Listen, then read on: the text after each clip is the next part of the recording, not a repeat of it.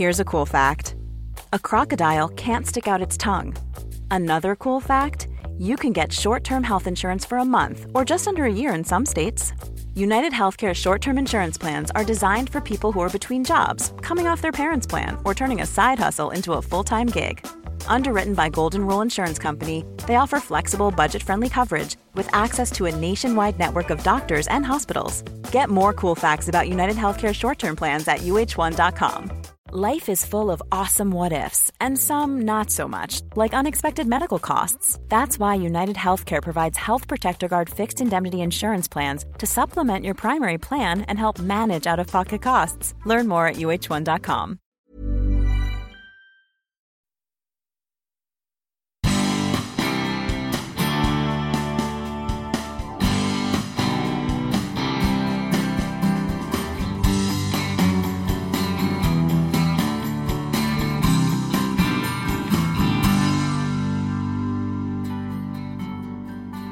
Sommar är spännande möten.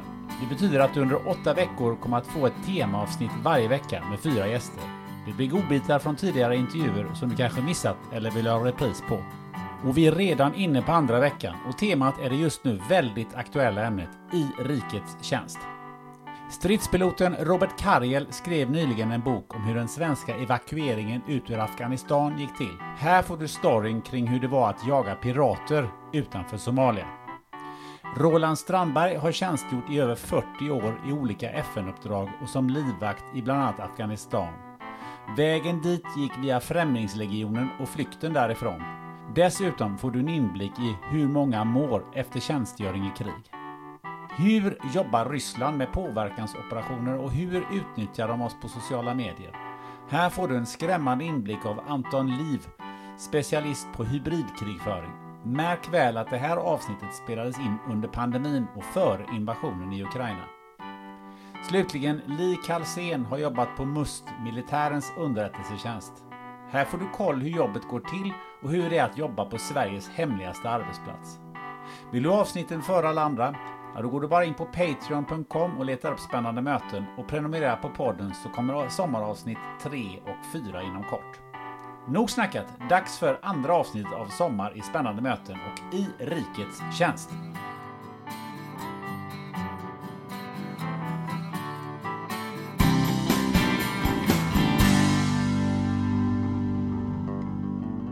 Men eh, då mitt i det så kommer man på att eh, det är nog en bra idé att eh, sätta upp en helikopterdivision i Somalia för att försvara sig mot sjörövare. Ja, jo, precis. Alltså hur, kom, hur kunde man komma på den idén? Uh, ja, det var, det var så här att om vi börjar på liksom den politiska nivån så ja, Sverige är med i EU, vet alla. Och, och i och med att Sverige inte är med i NATO och inte egentligen några andra, inte några andra försvarsallianser heller. Det finns väl bara NATO att förhålla sig till. Men, men så då är det viktigt för Sverige, liksom, rent säkerhetspolitiskt, att, att bygga ett starkt EU. Och eh, då i samband med att det här problemet med att massa pirater, somaliska pirater kapade fartyg i, utanför Somalia, Adenviken, Indiska oceanen. Ett problem som liksom exploderade någonstans 2009.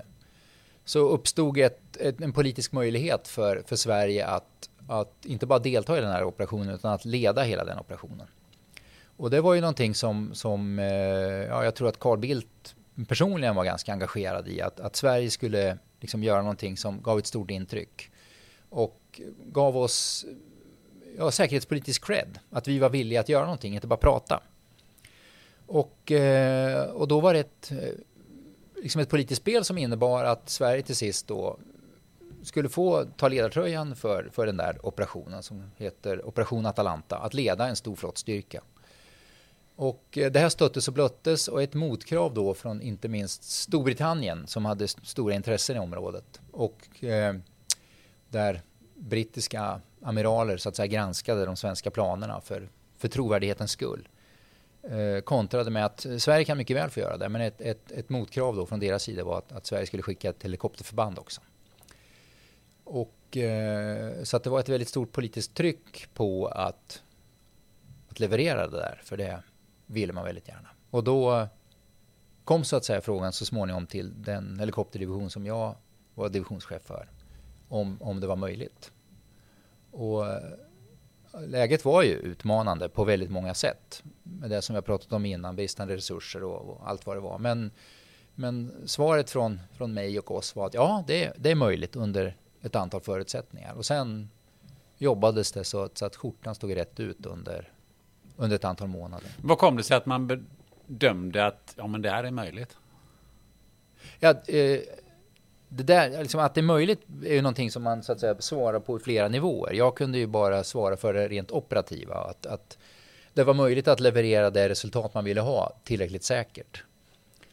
Eh, jag tyckte att eh, även, om, även om vi hade haft ett antal magra år så fanns det, det fanns vissa kapaciteter som vi faktiskt hade och det som vi saknade kunde man Eh, bygga upp och, och, och, skapa trovärdighet i. Men det var ju, det var ju ett jättehårt arbete alltså. Och under stora osäkerheter. Men, men jag hade också känt att under många år att det enda som kan förändra den här situationen det är att vi får ett reellt jobb att ta tag i. Jag hade under många år sagt att det bästa som kan hända oss här, för att stämningen inom Försvarsmakten var inte så himla bra. Och det, det, det jag sa var att det bästa som kan hända oss är att vi får en riktig uppgift. Att någon säger att nu ska ni göra någonting på riktigt och det är du och du som ska göra det. Och då när det här uppstod så kände jag att ja, men nu har ju det här tillfället uppstått. Nu kan ju, då, då måste jag ju walk the talk. Att, att, att, att, anpassa mig till det. Men jag menar, eh, vad visste du om att jaga sjörövare? Nej, ingenting. Och det fanns ju inte direkt någon heller att fråga. Men eh, vi byggde ett pussel som hade att göra med att, att liksom bygga upp förmåga. Vad är det som kan krävas? Vilka erfarenheter finns det? Vad, vad, är jämförbara typer av uppdrag? Vem i världen vet något om det här? Och genom att fråga, öva, ta in kompetenser, eh, skapa rimliga förväntningar hos oss själva och, och andra. Att, att, bygga någonting stegvis. I början kan vi det här för att så småningom lära oss det här och så vidare. Så, så eh, kunde vi som man säger, leverera någonting som, som faktiskt internationellt blev väldigt omtalat. Både under det att det pågick och, och efteråt. Men det är ju liksom ingenting som man bara eh, sådär säger, ja men det här kan vi nog bygga upp, för det finns ju någonting annat också, men det är ju rätt så farligt. Ja, jo, det är klart att det var det. Det var jättefarligt. Hur, hur reagerade ni på det? Vad, vad, vad tänkte ni om det? Um,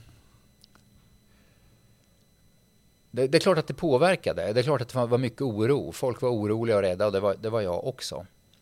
Eh, men eh, vi kände genuint att den situation som var, var ju kritisk. Det var ohållbar. Hundratals människor satt gisslan under fruktansvärda omständigheter.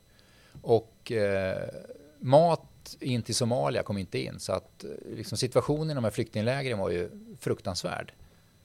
Och då i en känsla av att vi faktiskt kan göra någonting åt det här, rent utav innebär skillnaden mellan, mellan liv och död, att folk kapas och inte, blev en, en, en stark drivkraft i att, att, att göra någonting åt det, att bygga någonting som är användbart. Eh, men också att en känsla av att det här kan vi faktiskt göra under ett rimligt risktagande. Det var definitivt inte ofarligt, det var jättefarligt. I den där miljön så finns det väldigt många sätt att dö på. Men att, att, att adressera och prata om det öppet och att, och att agera på det som vi hade gjorde att det var möjligt att göra. Vad var det som kunde vara farligast, trodde ni då? Ja, det var väl egentligen dels det här med att starta och landa på fartyg under i hårt väder är väldigt svårt. Och sen också eh, i de situationer där eh, där man kommer i kontakt med tungt beväpnade pirater och, och en situation går överstyr så att det blir väldigt mycket skjutande. Det är väl de två situationer som liksom är ytterligheterna att, att förhålla sig till och som man måste träna, öva och utrusta sig för. Eh, men det är naturligtvis också så att det där innebär, det är också ett den där förberedelsetiden innebär också en mental resa där man, där man förhåller sig till det som är ytterst kan hända. Eh, jag har suttit hemma vid liksom mitt köksbord i, eh, i förorten här i Stockholm och pratat med min familj om att så här, så här ska pappas begravning vara. Så här gör vi om det finns något att begrava och så här gör vi om det inte finns något att begrava. Den stämningen går ju att skära i. Och det är en, det är en lite ovanlig situation för liksom ett, ett Sverige i djupaste fred. Att man pratar om det på ett sätt som där alla kring bordet verkligen känner att det är någonting som inte osannolikt. Du har barn. Ja, Hur gamla var de då? de var 13 och 17. Hur reagerade de? De var, de var, eh, för dem var det jobbigast. Speciellt min äldsta dotter, eller jag ska säga, för, inte speciellt, för, för båda döttrarna. Eh, Att jag valde att göra något sånt där som innebar att de kunde förlora mig, att de inte förstod varför jag känslomässigt liksom valde bort dem för det här. Eh, Det jag sa var att det finns liksom flickor där nere som är lika gamla som er som vill leva de liv. Men de, det finns liksom ingen chans för dem att göra det. Och det, det som står i vägen för det är fruktansvärda saker. Och det kan jag göra någonting åt. Vilket väl gjorde att de hade någon slags akademisk förståelse Mm. för det. Men, men inte känslomässigt. Hur har de, vad har de sagt efteråt? Eh, ja, vi har pratat väldigt mycket om det. Eh, och det påverkade dem eh, mer än jag förstod. Eh, jag vet eh, en situation som, eh, som min äldsta dotter berättade om var att eh, för de som har, för de som har förlorat en närstående så är det, ganska, det är inte ovanligt att man när man är där det är mycket folk, att man i en, i en folksamling och sånt där, plötsligt kan tycka att men där är han eller hon ju under, en, under någon sekund så upplever man att den här personen är där. Och sen så när man tittar där och liksom tänker efter så liksom försvinner den där. Det är som en hägring. En ganska vanlig psykisk reaktion. Det där hade min äldsta dotter ganska ofta. Och vid något tillfälle så var det någon person i en park som höll på att kasta en frisbee, hade ryggen mot henne. Och för henne var det jag hela tiden och det där försvann inte. Eh, min yngsta dotter efter att vi kom hem något år senare så var vi på bio och såg en film. Eh, eh, Interstellar, om det är någon som vet vad det är för film, av Christopher Nolan. Men det, eh, en, en del av handlingen är att eh, pappan ska lämna hemmet och, och, och han har sin dotter och, och vi, vi, när de skiljs åt så förstår båda att han nog kanske inte kommer tillbaka.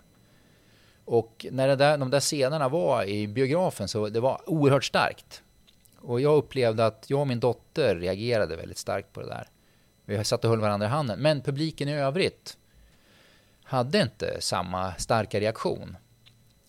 Och efteråt när vi pratade om det i bilen hem, jag sa så här, det där, det var, jag fick en känsla av att vi känner någonting som de andra inte kände. Vad, vad tror du det berodde på? Och då sa hon liksom glasklart att ja, men de har nog aldrig upplevt att de har tagit farväl av sin pappa och inte trott att han ska komma tillbaka. Eh, så det där har ju såklart varit starkt. Samtidigt så när jag kom tillbaka hem då, när jag liksom kom hem efter det här. Eh, jag kom hem en sommardag, var i juli. Jag klev ur en taxi hemma och jag gick, ut, jag gick in i trädgården. Först så kom min, min hund. Och jo, tog något varv runt mig, liksom som en okänd först. Och sen kände han igen mig och började vifta på svansen. Och sen så kom min yngsta dotter eh, ut på gräsmattan. Och den, den kramen, den, den kommer jag komma ihåg hela mitt liv. Precis hur den kändes. Och det var också någonting, en, en reflektion jag gjorde där och då. Att, att jag under hela den här tiden som det hade pågått, för jag var borta ganska länge, så det var, det var två saker som jag saknade. Det ena var att varje dag när jag vaknade på morgonen i min hytt så öppnade jag eh, hyttventilen och tittade ut. Och varenda dag så var det bara ett tomt hav. Och jag var liksom, varenda morgon var jag på något sätt förvånad över att, att det var det jag såg. Samtidigt så varför skulle jag se någonting annat? Och jag saknade, och varje gång jag såg land så var det Somalia öken, så det innebar det var farligt. Så jag saknade att gå i skogen. Det var en sån där, att, att få bara gå i en skog, det saknade jag jättemycket. Och sen så saknade jag att aldrig kunna slappna av. För oavsett tid på dygnet, oavsett om jag så att säga jobbade eller om jag var ledig en stund så var jag ändå chef för verksamheten. När som helst kunde någon komma till mig och så hade det hänt någonting och oftast var det inget bra. Så det där med att aldrig slappna av på ett halvår, det tar hårt på krafterna. Så det såg jag väldigt mycket fram emot, att få komma hem och slappna av. Att vara i en situation där jag inte ständigt måste vara redo på något sätt. Men när jag kramade om min, min yngsta dotter så, så kände jag väldigt starkt det här med, med mänsklig beröring. Ingen hade tagit mig på det sättet på ett halvår och det behöver man när man är borta sådär. Uh, det är klart att man liksom klappar om varandra och man är kollegial och, och, och liksom nära och mänsklig också. Men, men det här närhet mellan människor. Det, det, var, det var uppenbart hur viktigt det är. Hade du, när vi ändå är inne på det, några flashbacks eh, från den här tiden där nere efteråt? Alltså inte, inte, på, liksom, inte på något sånt här PTSD-sätt då att, att jag... Eh, det jag, det jag ibland kan berätta om är väl att, Eh, att, att senare, på, jag kom, som, jag hem, jag, som jag sa, jag kom hem i början på juli. Eh, någonstans i eh, augusti tror jag så var jag nere i någon småbåtshamn. Så här, du vet, på sommaren är fullt med båtar och en del båtar de har en sån här Jolly Roger, en piratflagga på skoj såklart. Och det har jag ju sett hela mitt liv och ja. Men när jag såg det där då så jag, det var en del av mig som blev reagerade ganska starkt. Det där är inget roligt. De förstår inte vad det är de liksom hur ska, vad ska jag jämföra med? Det för mig kändes lite grann som att, som att se naziflaggan och eller sånt där. Att det är förknippat med en massa dåliga saker. Och det överraskade mig. Jag tänkte, men det, de... Alltså en annan del av mig, mitt, mitt rationella jag, Robert, liksom, men vad håller du på med? De, det där är bara på skoj, det har ingenting med det där att göra. Men sen en annan del, liksom, bara, det där är inget roligt. Det där, vadå pirater? Vad, vad, vad, vadå, vad menar de? Vad, vad, är det de vill göra? Vad är det de vill ge sken av? Uh, och det var, det var en så här märklig, lite fånig reaktion. Men såklart med en koppling till det jag hade varit med om. Och, och jag var helt oförberedd på det. Ja, det, det där påminner mig lite om eh, min mor vet jag som har eh, sagt det som eh, också som tysk eh, att se en dödskalle. Ja. Eh, det, det får helt andra associationer än ja. vad vi får kanske tänka på Pippi Långstrump. Eller ja, jo, precis. Jo, men så är det ju. Så är det ju. Eh, men eh, om vi går tillbaka ner till, till Somalia. Vad, vad var det för någonting som mötte er där nere? Ja, det var... Eh, även, om man, även om man har tittat på en, det är flera saker. Alltså en sak är... Även om man har tittat på en karta och insett att man ska operera liksom ett av världens största hav, Indiska oceanen. Så de här avstånden som är över ett gigantiskt hav, de är, de är mycket större än man förstår. Det är bara vatten väldigt länge, även om man flyger. Så man, man blir väldigt liten. Liten på ett sätt som man är ovan vid.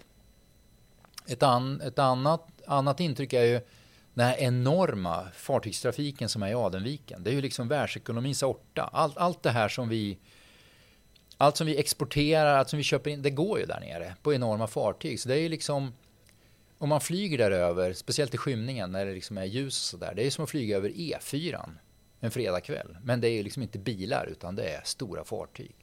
Att det är liksom en livsnerv som är där. Och sen då dessa piratattacker som, som kommer.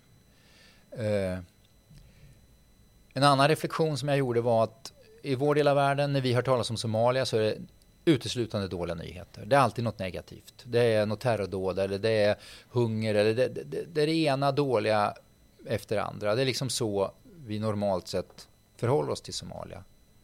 Och första gången som jag flög in mot Somalia och, och in över så, så slog det mig hur vackert det är. Det var det ingen som har sagt. Det är ju, det är ju en fantastisk plats.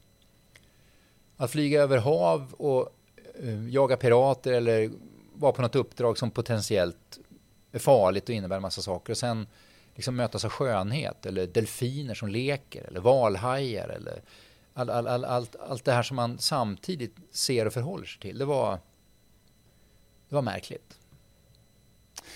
De här piraterna, vad, vad var det för gäng egentligen? Vad, vad var det för människor? Eh, Ja, alltså pirat, piratverksamheten eller piratproblemet eller vad man ska kalla det för i Adenviken har ju liksom en historia av att Somalia som land föll samman i början på 90-talet. Och eh, i och med att allt som har att göra med en fungerande stat upphörde, polis, justitie, juridiskt system, kustbevakning och så vidare, så var det ju, det var många, eller några länder som, som utnyttjade situationen, skickade dit fiskeriflottor. Eh, Ryssland gjorde det, Spanien, delar av Spanien, delar, vissa europeiska länder åker och fiskar gräsligt mycket i de där vattnen. Det skedde nog en del dumpning av kemikalier och så vidare. Och eh, det hela började nog så att, att de somaliska fiskare och, och andra som var i vattnen som liksom såg det här som skedde, det var inne på somaliskt vatten. Tyckte inte om det med rätta. Och då sa de att om ni ändå ska vara här, då får ni faktiskt betala för er. Och man krävde någon slags eh, ersättning där och då på plats. Sen övergick det där till sakta men säkert att, liksom, att under vapenhot så krävde man av pengar. Och sen så liksom växte den här piratverksamheten fram. Men när den visade sig vara ganska lukrativ, då var det liksom ett annat gäng som klev in. Eh, kriminella organisationer i avsikt att, att kapa fartyg och, och, och, och, ta gisslan och så vidare. Så att det är en kombination av flera saker där, där vi i Europa eller västvärlden har vår skuld. Samtidigt som jag tycker det är väldigt viktigt att påpeka att under de här åren som har varit, 25-30 år som har varit förfärliga i Somalia, de omständigheter som den somaliska befolkningen lever under är oerhörda. Och de val som de gör dagligen innebär ändå att 99,9 många procent väljer att leva ett, ett laglydigt liv där man försöker få det att gå runt ändå. Det är en bråkdel som väljer att, att liksom bli kriminella och vara pirater. Och det är så lätt att fokusera på piraterna och deras dåd, vilket man såklart gör. Men, men att se alla de här andra som trots allt väljer att inte gå den vägen, det talas det alldeles för lite om. Eh, det är ett val att bli pirat. Det är ett val att kidnappa och tortera människor. Och det är ett val som väldigt många inte gör. Och de borde vi se mera. Men om vi eh, ser de som nu gjorde det. Vad var det för, för typer av människor och, som du mötte där nere? Vad var... Ja. Jag satt ju, jag, jag, liksom I de här situationerna när man stöter på det, så jag sitter ju i en helikopter så jag har inte så mycket närkontakt. Men, men man kommer i kontakt med fenomenet på andra sätt. Men det är ju det är ynglingar, det är, det är typiskt unga män. Som, som ser en chans att, att tjäna pengar, det finns en möjlighet. Uh, och det där, dels är det unga män som liksom är själva piraterna. Sen är det, är det, finns det organisation kring dem som, som organiserar det här. Som ser till att det finns båtar och vapen och som har en viss underrättelse. Där, det är i det här området bör vi vara och, och vädret är si och så, så därför ska vi vara här. Men det är, det är uteslutande unga, unga män. Men hur gick det här till då? Det kommer en, ganska små båtar, kapar enorma fartyg. Ja. Hur, hur funkar det? Ja, det, det, är, det, är, enklare än man tror, så tillvida att, att de kommer ut och är beväpnade och börjar skjuta på fartygen för att, för att, så att säga, skrämma dem. Så att, att all besättning liksom försvinner bort från däck. Och sen så har de med sig långa stegar som de har svetsat krokar på på. Och sen så klättrar de ombord och springer upp till, eh, typiskt till, till, eh, till kommandobryggan och tar kontroll över fartyget. Och sen så tvingar de fartyget att, att styra till, till en plats som de har bestämt, vilket typiskt ligger utanför ett antal mindre samhällen Så man kan i någon slags bemärkelse kallar för liksom, små samhällen som lever på den här verksamheten. Och sen ankrar man upp fartyget eh, utanför det här samhället och antingen behåller man besättningen ombord eller kör dem i land.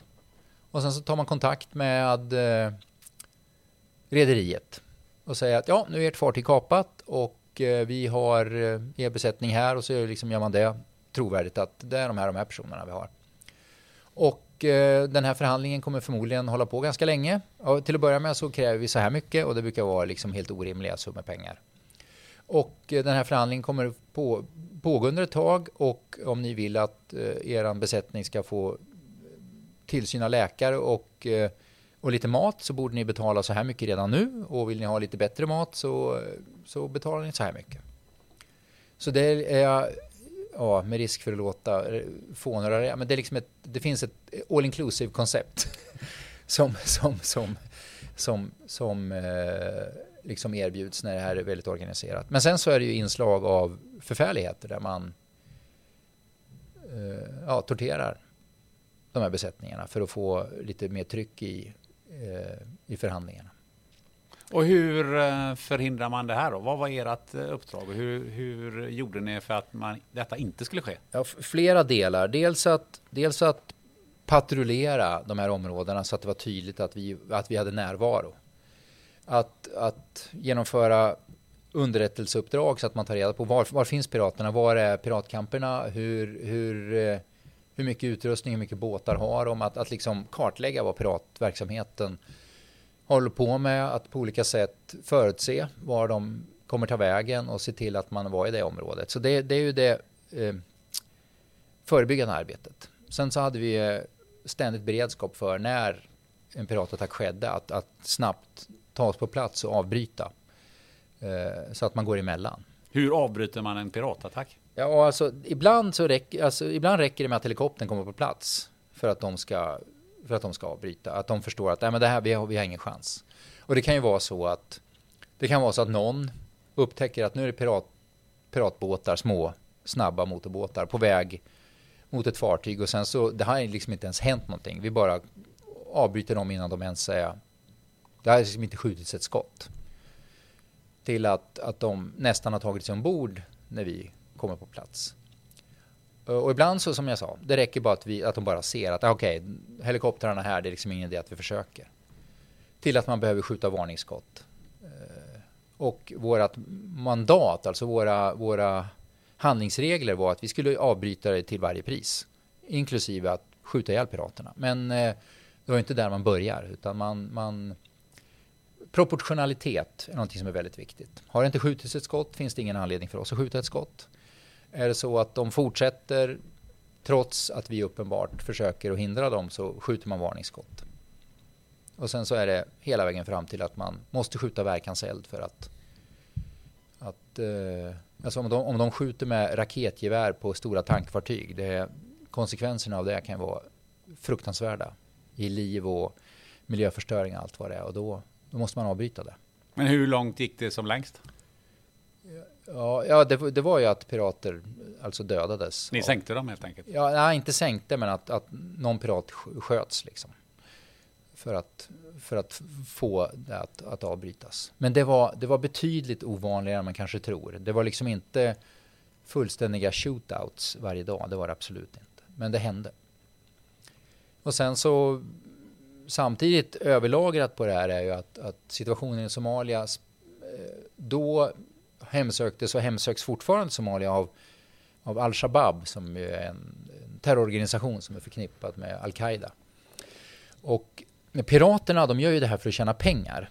Så de har, de har inget intresse av att, att hamna i eldstrid med oss. Det, ger inte, det är liksom inte deras, deras kärnverksamhet. De ska ju ta gisslan och kapa så att de har liksom ett intresse av att det finns inget inbyggt i att, att, att de vill hamna i strid med oss. Och de är också ganska medvetna om att deras vapen är av mindre kvalitet än våra. De är inte så bra på att träffa, vi är ganska bra på att träffa. Så det finns liksom ett, en, en inbyggd förväntan om hur en sån där situation kommer att avlöpa som, som gör att den ofta undviks.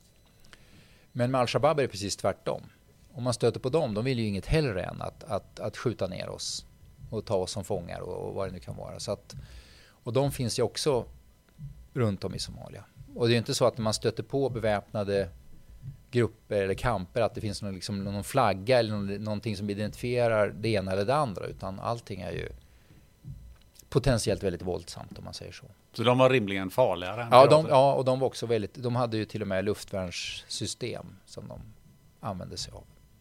Någonting jag alltid har funderat på under alla de här åren som man har hört talas om de här eh, kapningarna, det är varför man inte bestyckade eh, tankfartygen ja. eller, eller lastfartygen. Ja. Det var ju mycket containerfartyg också.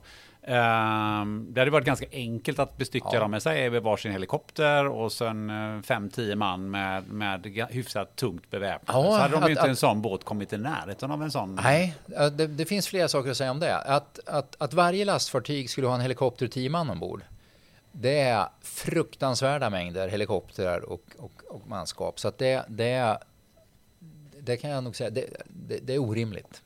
Men det som många naturligtvis har förespråkat det är att man har säkerhets, att man hyr in säkerhets, man har en handfull legoknektar helt enkelt ombord på fartygen när de passerar igenom det här området. Och när det dyker upp några pirater så, så avvärjer man dem. Och, och det löser mycket. Men det jag tycker är väldigt intressant med det här resonemanget är att, att väldigt många, särskilt i Sverige, för det är i Sverige som jag pratar om det här, tycker att, jag får den här frågan väldigt ofta, varför gör man inte så här? Det är ju liksom, det är självklart. Och då brukar jag säga så här, vi har alla läst på nyheterna att, att i USA så är det väldigt stora problem med skolskjutningar. Eller hur? Förfärliga situationer. Varför gör vi inte så här att varenda lärare i USA får en Kalashnikov? Det kommer ju lösa problemet, eller hur? Eller är det så att om vi gör så, så vissa typer av skolskjutningar kommer nog att upphöra. Men vi kommer få en väldig massa andra problem som vi inte hade innan till följd av att det är väldigt massa vapen, det uppstår massa andra situationer och lärare börjar skjuta varandra och, och vad vi nu. Det, vi har instinktivt en förståelse för att det är en dålig lösning på skolskjutningsproblemet i USA. Men vi tycker att det är en jättebra lösning att sätta legoknektar på vartenda fartyg i Indiska oceanen.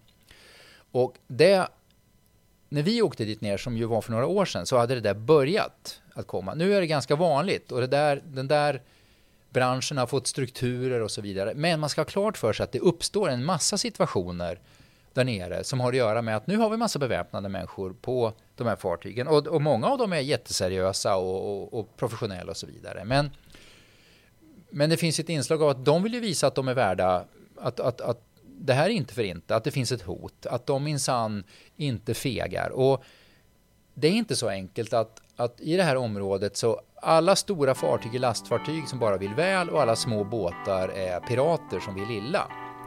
Utan, och, och, ja, för att överdriva naturligtvis, den situation man kan beskriva är att tänk er då att, att vi hade ett motsvarande problem i Stockholms skärgård med pirater och så bestämmer vi att ja, men på, på Silja Line som nu ska åka till Åland så sätter vi tio legoknektar. så säger vi åt dem så här att i juni att kommer det någon båt som är kortare än 20 meter i närheten av Silja Line, skjut utav bara helvete på dem. Ja, då kommer det ju uppstå en massa situationer där man, man skjuter massa andra, för där nere det fiskar, transport, det finns massa sjötrafik som absolut inte är pirat. Jag skulle vilja säga att den absoluta majoriteten av allting som rör sig och är litet är inte pirater. Men det uppstår en massa situationer där man av olika skäl tolkar dem som pirater och så skjuts oskyldiga människor, fiskare. Det uppstår en massa situationer som som inte uppstått innan. Så piratproblemet kommer man till rätta med.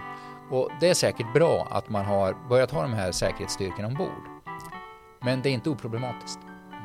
Ja, det är intressant det där. Mm.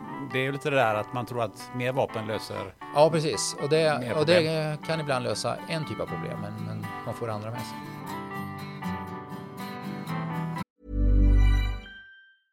Everyone knows therapy is great for solving problems. But getting therapy has its own problems too, like finding the right therapist, fitting into their schedule, and of course, the cost. Well, BetterHelp can solve those problems. It's totally online and built around your schedule. It's surprisingly affordable too. Connect with a credentialed therapist by phone, video, or online chat, all from the comfort of your home. Visit betterhelp.com to learn more and save 10% on your first month.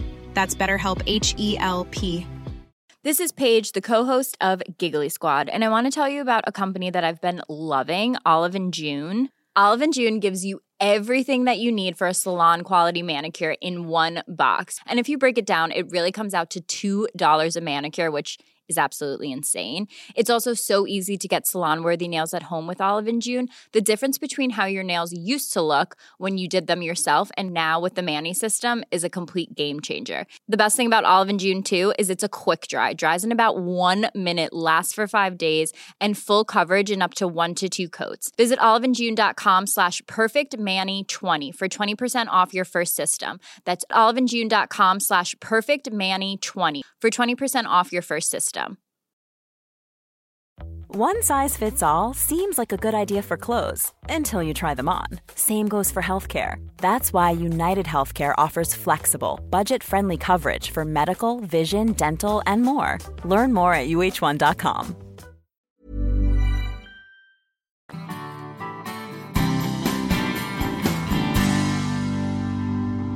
Så fick jag syn på ett magasin i en affär där. var det en artikel om Främlingslegionen. Och det hade jag ju gått funderat på lite tidigare också. Alltså tänkte jag, det måste ju vara tecken. Jag ska fan dit. Okej. Okay. Ja. Så... Eh, jag kollade upp där om jag kunde ändra. Jag hade ju returbiljett till Köpenhamn. På ja, tre månaders biljett eller, eller sex månaders. Men jag ändrade den till eh, Paris istället. Det gick ju göra utan kostnad. Så jag tog en sån här Greyhound-buss upp från Cairns till, eh, upp till Darwin. Där flyget gick ifrån då. Och flög till Paris. Tåget ner till Marseille som jag hade läst om att det är bäst att skriva in sig då. Så... Eh, jag kom dit på kvällen. Tog in på ett jättebilligt hotell där. Sen gick jag ner i hamnen där Basfort Sankt Nikola ligger där med legionen har ett fort inne i själva stan där i hamnen. Och där står det en eh, ganska kortväxt kille med tatueringar i vit cappy med bussar på bröstet då. Och stora tatueringar och stora ärr över armar och ansikten. Så uh, ganska så tuff ut den killen. Så jag tänkte det att sån vill jag bli. Okej. Okay. ja. Så jag frågade honom på engelska. Är det här man uh, skriver in sig i legionen? Oui sa han bara. Ja det är bra, då kommer jag tillbaka som man bytte då. så gick jag upp till hotellet. Jag hade pengar då. Jag hade lite, lite pengar kvar. Antingen räckte det till en måltid eller en flaska vin. Så jag valde en flaska vin den kvällen. Okay. Sen var jag black, sen hade jag inte nyckel. Det var sista flaska vin du drack på länge där eller? Ja det var det. För hade, jag, hade inte de... Hade jag inte blivit antagen här så vet jag fan vad jag hade gjort. Jag hade inte ett nyckel kvar. Okej. Okay. Hur, var, hur var en sån... Var det bara att stövla in där och så...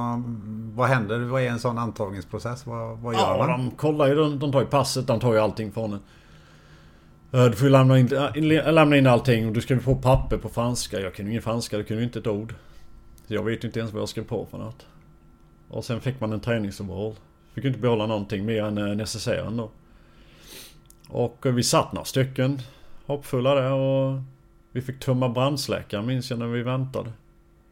Och sen kom det, eh, kom det in något underbefälande sergeant eller något. Fått ihop en grupp en 8-10 man då. Tog de oss i en liten minibuss och körde oss till Aubagne. Det är ju det... Ja, de skjuter administrationen då till legionen. Så normalt är man där två till tre veckor fick jag höra. Men vi var där en vecka innan vi eh, var klara och skickades upp till Karlstad Nordraj då. Som är utbildnings... Ja, utbildningsregementet. Men du, du, det hade liksom... De här grejerna du berättar nu va? Du var liksom aldrig tänka på det. Nu är jag jävligt rädd. Eller var det en grej att, att vara rädd? Eller någonstans så, så måste du ju ha undrat. Vad, vad har jag gett mig in på? Jo, det har man ju gjort ibland och rädd har man ju varit. Men Ja men just där och då menar jag tänker på Du gjorde de här båtgrejerna och sen så gjorde du den här grejen och bara stövlade rätt in där. Och visste ju inte hur, hur du skulle komma ut därifrån. Nej, och det var ju en annan värld. Det kunde, världen kunde gått under. Det kunde varit världskrig när man var under utbildning i legionen. Man hade ju ingen kontakt med yttervärlden. Men eh, jag trivdes faktiskt väldigt bra där. Hur kommer det sig att du trivdes? Vad var det som var trivselfaktorerna? Jag gillar fysisk träning, ja. Träning var bra. Man fick skjuta och spränga och... Det var ju tufft. Det var ju, det var ju stenhårt. Där gjorde man inte sådana saker fick man sin smäll på käften.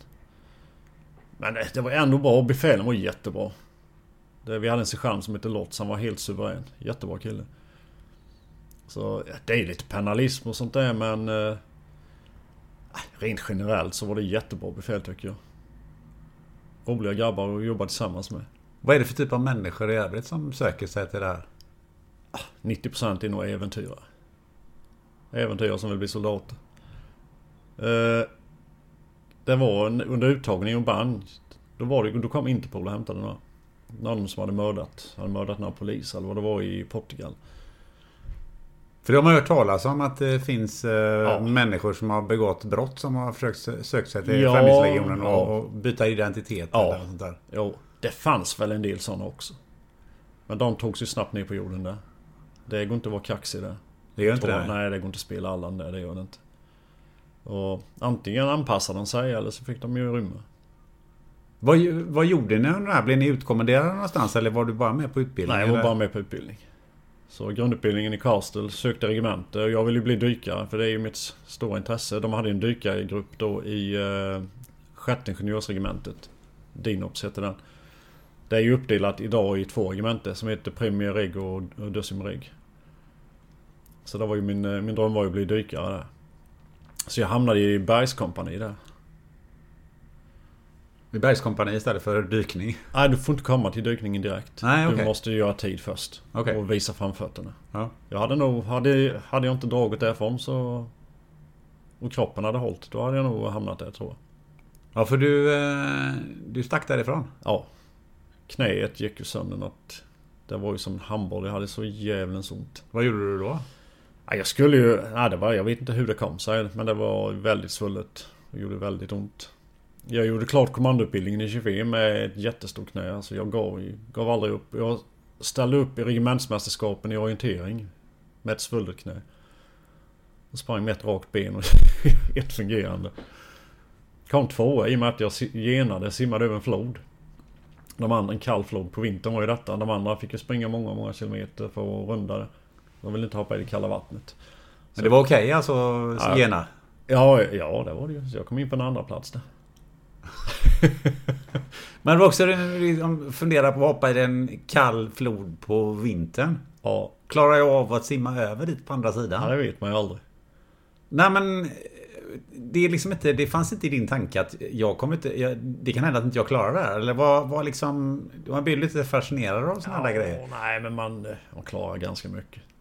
Du var med... Du, du, du kände någonstans innerst inne att jag, jag klarar mer än vad, man, vad jag Ja. tror och sådär. Ja. Jo, det gör man. Vad hade du... Hur hade du lärt dig det? För det är ju många människor som... Ja, de, en del klarar knappt att gå, gå till bussen om de har svullet knä. Alltså... Ja. Nej men alltså var någonstans... Det, är ju, det har man ju fått från det militära, att aldrig ge upp. Bara bita ihop. På svenska, I svenska militären de kallar ju det pannben. Man måste ha ett tjockt pannben. Hur sticker man från Främlingslegionen? Hur smiter man därifrån? Ja, det är inte lätt. Är man inlåst på något sätt eller? Nej, man är ju, det, är, det är ju som ett jobb då man, man ju, arbetar ju fem och en halv dag i vecka. Om man är på kasernerna. Då är det ju träning och utbildning måndag till fredag, tjänst halva lördagen i regel. Så man är ledig halva lördagen, söndagen. Såvida man inte låg på övning, eh, kommandoutbildning eller vad som helst. Och det var man ju ofta ute på övningar. Ja, under grundutbildningen då, när man ligger på en farm. Då hade vi en del som, eh, som, som rymde därifrån. Eh, en tysk rymde en natt. Och de kommenderade ut mig och några till som befälen litade på för att hjälpa till att leta efter han. Och jag såg spåren i daggen men låtsades, låtsades inte om det. Men han var så rädd, den här tysken. Han sprang bara ett par hundra meter och satt i en buske. Sen när det var utkommendering på dagen efter, eh, på morgonen då. Befälen var ju vansinniga för att en hade rymt då. Vi gick ju vakt runt farmen då med bollträ. För att hindra våra egna kamrater att rymma då. Jag låg ju på det värsta kompaniet, första kompaniet. De andra och tredje kompaniet var mycket lugnare. Jag vet inte hur det kom sig. Om de satte vissa... En viss typ av människa i, i första kompaniet då. Men i varje fall, tysken slog huv, eh, bollträet i huvudet på den nederländaren som han gick ihop med. Och stack. Men han var så rädd så han sprang inte långt. På, eh, dagen efter blev vi utkommenderade att krypa i gruset och allting bara som straff. Skulle vi straffas för att han hade stuckit då. Men då var det en sergeant som fick syn på honom. Han satt i busken. Sprang bort och hämtade den. Och sen var det uppställning och sen fick han stryktysken. Så in i bomben. Och... Ja, jag måste säga jag... Alla vet vad de skriver på och jag tycker det var helt riktigt. Så här i efterhand, ja, det är kanske fel så men alla vet vad de ger sig in vad, vad man ger sig in i. Mm. Jag ångrar att jag, att jag drog från legionen det gör. Det är en bra, det är en jättebra militär enhet. Jag tycker det är bra att den finns. Men varför drog du? Kunde de inte fixa knät då? Jo, ja, jo, det kunde de säkert gjort. Jag skulle opereras efter nyår. Så 88 januari skulle jag opereras där. Men alla varnade mig. Alla på regementet. För fan, du kommer bli stelbent. De kommer förstöra ditt knä. Det är slaktare på det här sjukhuset. Ja, det var ett speciellt sjukhus för... Ja, i Avignon då. Och, och han sa det. Vi har två killar som har blivit opererade. Bägge två stelbenta. De, de är helt värdelösa på det sjukhuset sa de. Och jag blev livrädd. Jag var inte gammal. Och dum som trodde på det här. För jag tror inte franska läkare är sämre än svenska. Det är snarare tvärtom tror jag. Men jag trodde på dem då och jag blev livrädd. Så jag sa till eh, gruppchefen och grabbarna att grabbar jag riskerar inte det här. Jag kommer sticka. Och de var ju på, ja men vad fan det förstår visar de. Så jag fick en civil tröja utav eh, korpralen, en brittisk korpral. Sen fick jag ett par civila byxor åt en fransman.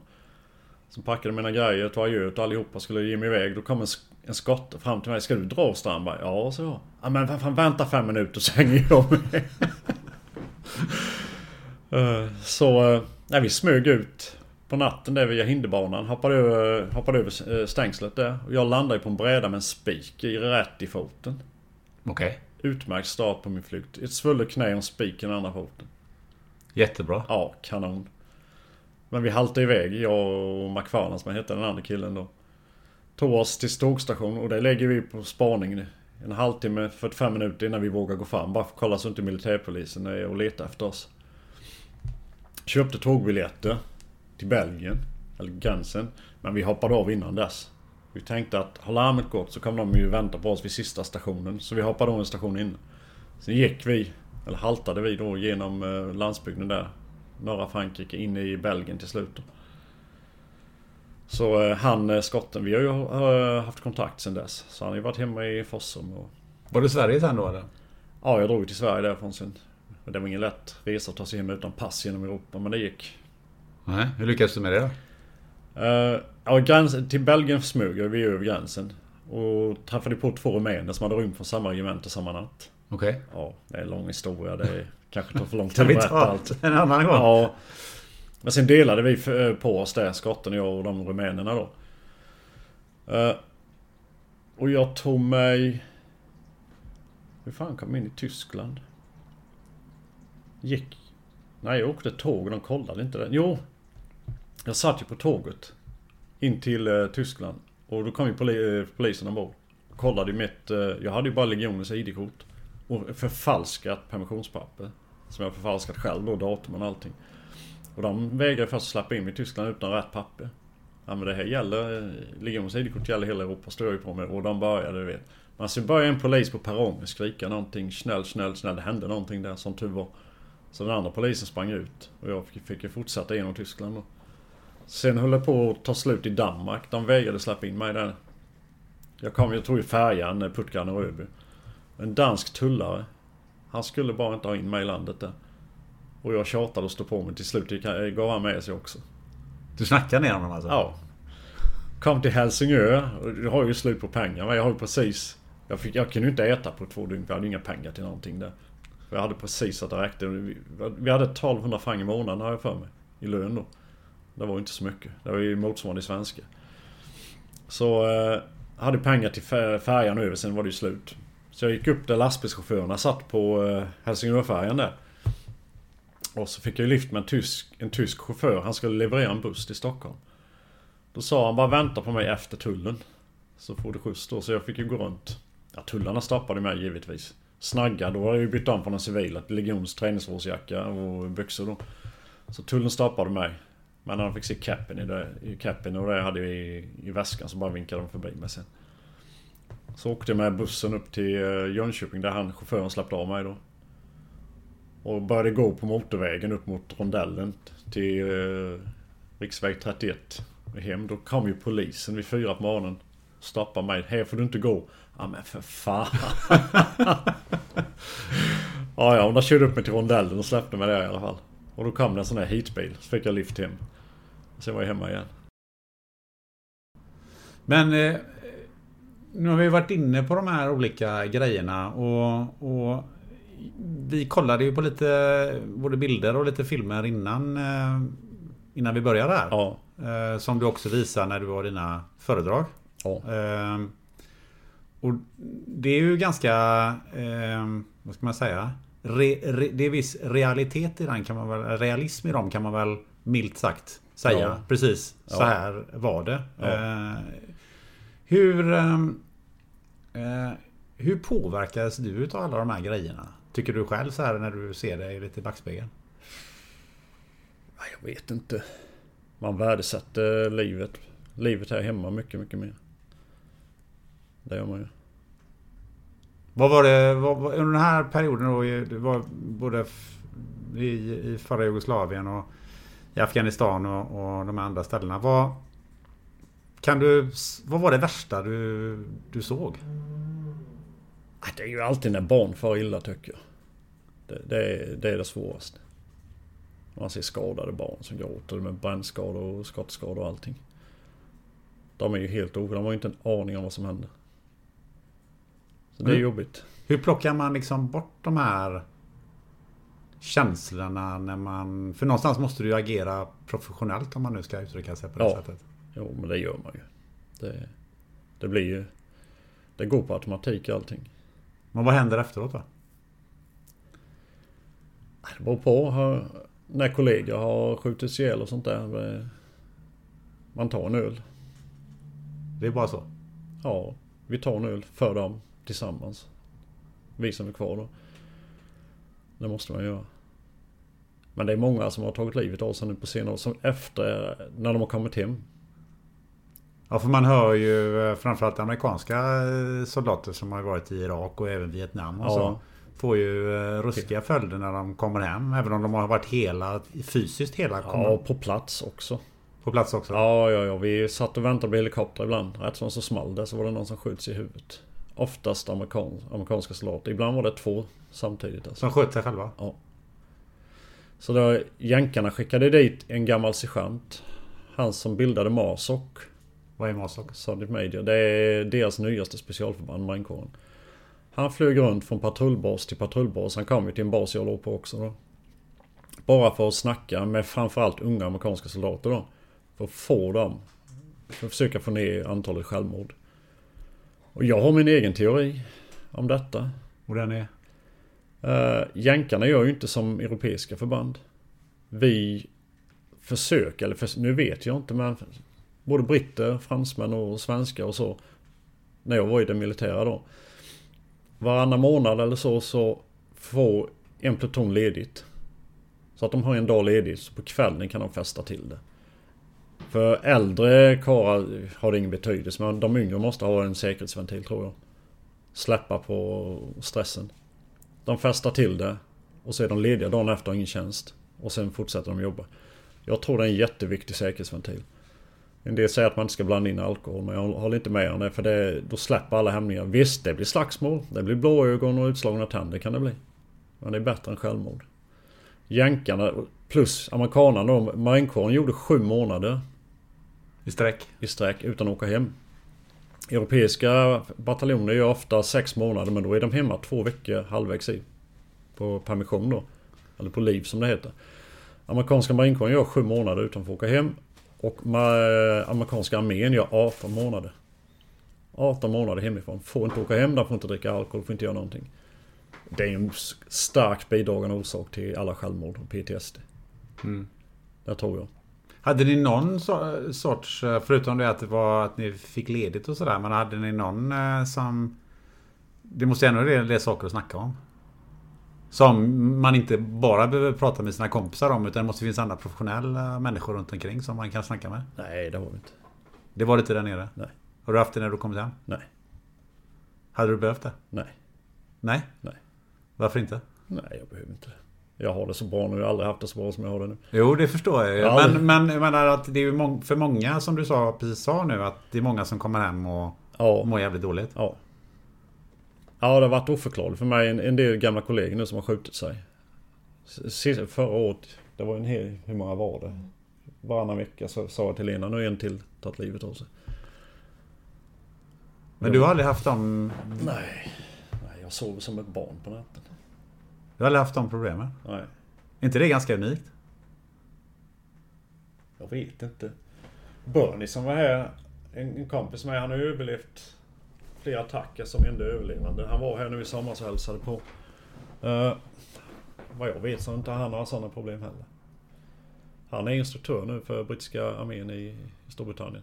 Han, han slutade som Sergeant Major, han är nu kapten. De tog tillbaka han med kaptensgrad. Men har du någonsin liksom reflekterat över varför klarar jag mig så bra på, på det sättet och inte har de behoven när många andra inte gör det eller till och med tar livet av sig? För det är ju säkert många som får hjälp. Jag antar att man har, det finns psykologer i svenska Ja. Sverige har Ja, men där, jag ger inte mycket för de psykologerna jag har sett här i Sverige. De, Varför det? Nej, vi, när vi kom från Bosnienmissionerna. Då eh, fick vi ju... Det var ju då det började med det här med psykologsamtalen och det. Och de psykologerna som de skickade, de har ju aldrig själva varit ute. De hade ju inte en aning om vad vi pratade om. Nej. Vi såg ju det på dem, så vi började ju driva lite med dem. Vi bara hittade ju på saker, så de, de blev helt förskräckta. Vi bara satt ju och drev med dem. Så nej, det, du, man måste ju ha varit med om det själv. Annars du har inte någon, du kan inte reflektera referera till någonting om inte du har varit det själv. Britterna hade ju problem också, de första brigaderna som kom ner. Du hade ju Opfingal. Det var britternas första mission i, i eh, Afghanistan då. De var mindre styrkorna skickade dit, huvudsakligen i Kabul. 2006 skickade de ner en brigad till Helmand. Och det var ju då det hettade till på allvar där nere. De hade ju de värsta striderna sedan andra världskriget då nere i Helmand. Och de två första brigaderna som kom hem, de hade ju problem. Grabbarna var ju så frustrerade och taggade när de kom hem så de misshandlade ju fruar och barn och lite sånt där. Så de, de införde någonting som kallas eh, decompression. Innan de flög hem till Storbritannien fick de flyga till Cypern. Så var de 48 timmar där. Och fick bada och sola och festa till det och bara varva ner lite. Ja. Sen då minskade ju det var ju slut hemma då att de började slå fruar och barn. För de var ju så taggade när de kom in. Men man tänker så här att eh, människor som är med om eh, relativt sett då jämfört med de bilderna som, som jag såg här hemma i Sverige är med om saker. Det kan vara bränder, det kan vara, kan vara allvarliga händelser av olika Mm. slag. Får ju rätt mycket eh, psykologhjälp och, och blir också väldigt... Många blir ju ganska dåliga och det finns ju även exempel på självmord där naturligtvis. Ja. Eh, Men det är ju ändå mycket mer extremt det som du har varit med om jämfört med, med det. Om man, nu ska, om man nu kan jämföra på det sättet. Men, men eh, var och en har ju, har ju sin egen upplevelse så att säga. Men, men finns det någonting i det här att Ja men vi hade betalt för det där och, och då, Jo. då har man en annan inställning eller liksom Jo hur- men är- så är det ju lite. Vi visste vad vi gav oss in på. Vi hade betalt för det. Vi är tränade för det. Hur tränar man för sådana här grejer? Förutom att den fysiska träningen. Men, Ja. men kan man träna sig till sådana här, eh, den typen av... Ja, eh, men det, det gäller ju inställningen, gör det ju lite. Och ja, de andra försökte ta död på oss. Och man skjuter tillbaka och... Ja, jag vet inte vad jag ska säga. Det låter rätt enkelt sådär liksom. Att Det man, är enkelt. Människan har gjort så i tusentals år. ja. Ta, tänk andra världskriget om alla skulle gå omkring och ha PTSD efteråt. Ja, det kanske de hade på sina sätt och så men eh, livet måste gå vidare.